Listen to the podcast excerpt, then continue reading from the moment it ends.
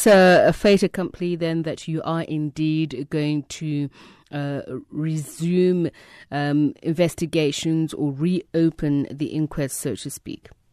Good afternoon, Tepi. We have indicated uh, earlier that uh, the national director, after taking office, he had constituted a team of prosecutors to look at all the issues uh, that emanate from the TRC and any issue that relates to human rights violations during the apartheid era. Uh, there are matters that that team is looking at, and uh, decision will be made in respect of those matters. Hmm. So there's no uh, statute of limitations per se. I mean, I'm just looking at Section 18 of the Criminal Procedure Act of 1977, which has an expiration date of 20 years for crimes including murder.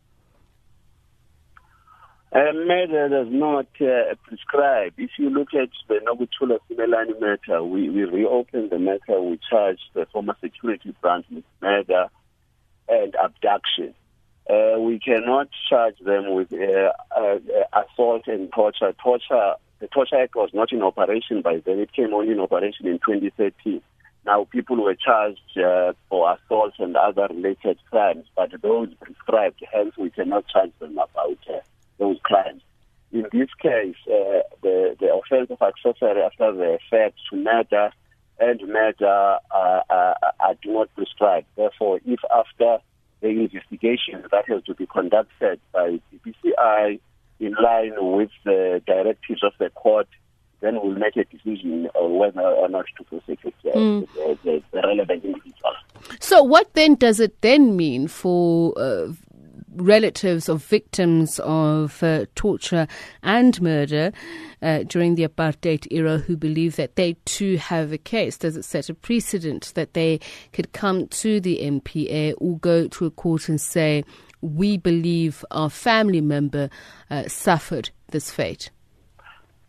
What we did once at the commencement of the inquiry, we insisted that uh, the investigating officer with the prosecution team throughout the inquest so that uh, members of, of the public who come forward with information relating to their loved one who passed on in police detention under mysterious circumstances would actually present that evidence so that uh, that information so that the police can uh, begin a process of uh, inquiring and subpoenaing those records so that they can be made available to them and the prosecution in order to see whether there were inquests that were held, if if there were inquests that were held and there, there, there's no evidence that whether they can be reopened or not.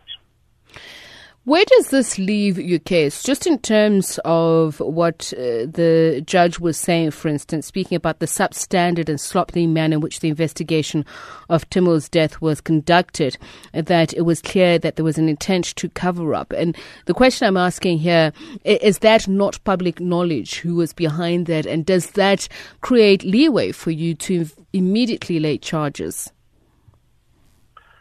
Uh, it, the court has ordered that an investigation must ensue. Uh, the police will actually conduct the investigation. Remember, the, the an inquest proceeding, they are inquisitorial, and the standard of proof is on a balance of probabilities. Therefore, in a criminal matter, you have to prove beyond any reasonable doubt.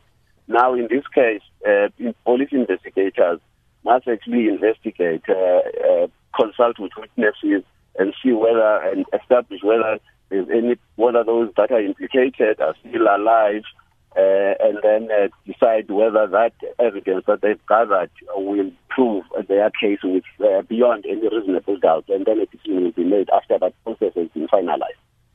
All right. Thank you so much for speaking to us. Uh, the National Prosecuting Authority spokesperson Luvuyo Mfaku